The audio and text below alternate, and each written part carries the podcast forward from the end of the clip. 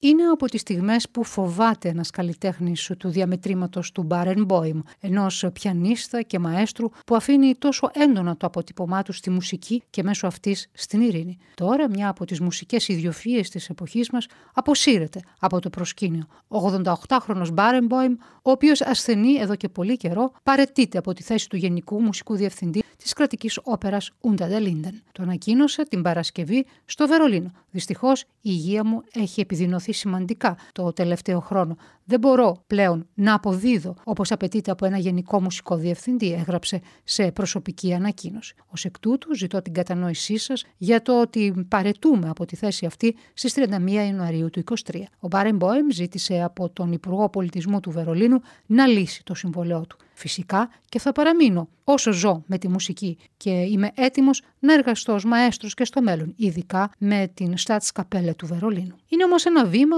που όλοι φοβόντουσαν από καιρό, γιατί υπήρχαν ενδείξεις. Ήδη πέρυσι αναγκάστηκε να ακυρώσει πολλές συναυλίες που επρόκειτο να διευθύνει. Τον περασμένο Οκτώβριο, ο ίδιος ανακοίνωσε ότι πάσχει από μια βαριά νευρολογική νόσο. Παράλληλα, ακύρωσε ταξίδι στη Θεσσαλονίκη για να παραλάβει το βραβείο Αυτοκράτορα Θεοφανό για τη συμβολή του στην συνεννόηση των λαών μέσω της μουσικής. Μια συναυλία που είχε προγραμματιστεί για τα 80 γενέθλιά τους στις 15 Νοεμβρίου, στην οποία μάλιστα επρόκειτο να εμφανιστεί ως πιανίστας, ακυρώθηκε. Αλλά στη συνέχεια επέστρεψε και πάλι στο βάθρο του μαέστρου και εμφανώς εξασθενημένος διήφθηνε στην αλλαγή του χρόνου την ένατη συμφωνία του Ludwig van Beethoven στην κρατική όπερα του Βερολίνου. Τώρα, ωστόσο, αποσύρεται και επίσημα ίσως και οριστικά. Η βιογραφία του μεγάλου μαέστρου είναι γνωστή. Το 1954 παίζει πιάνο στον μαέστρο Βίλχελμ Wurtwängler, αλλά δεν του επετράπει να δεχθεί πρόσκληση να παίξει με τη φιλαρμονική του Βερολίνου. Εννέα χρόνια μετά το τέλος του ναζιστικού καθεστώτος ήταν νωρίς για την εμφάνιση ενός Εβραίου στην Γερμανία. Αλλά και πέρα από τα πλήκτρα του πιάνου και την μπαγκέτα, ο Μπάρεν Μπόιμ έδωσε βάρος στη διαφορετικότητα και την ενότητα. Δεν είμαι ούτε απλά Εβραίος, ούτε Αργεντινός, ούτε μουσικός που ζει στη Γερμανία.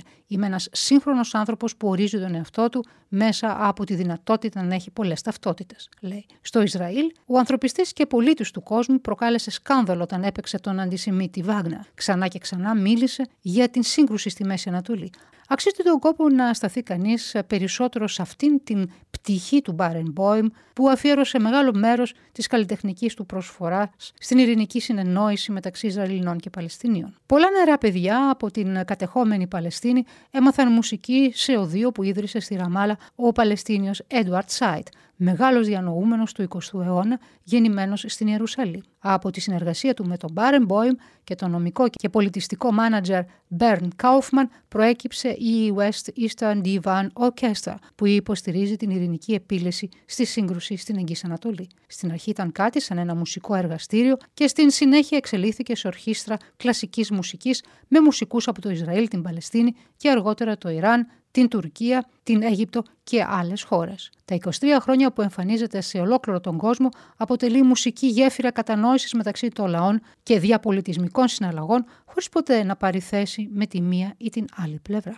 Η ορχήστρα West Eastern Divan Orchestra συμμετείχε στο Ίδρυμα Σταύρος Νιάρχος σε μια συζήτηση με θέμα «Συνάντηση μέσω της μουσικής», το πείραμα του Barenboim Side στην Ουτοπία. Άλλη μια μουσική συνάντηση λαών και πολιτισμών. Άλλη μια απόδειξη ειρηνικής συνύπαρξης ανθρώπων που στις χώρες τους χύνεται αίμα σε μια αέναη σύγκρουση. Αυτή ίσως να είναι εν κατακλείδη η μεγαλύτερη μουσική προσφορά του μεγάλου Ντάνελ Μπάρεμπόιμ στην ανθρωπότητα.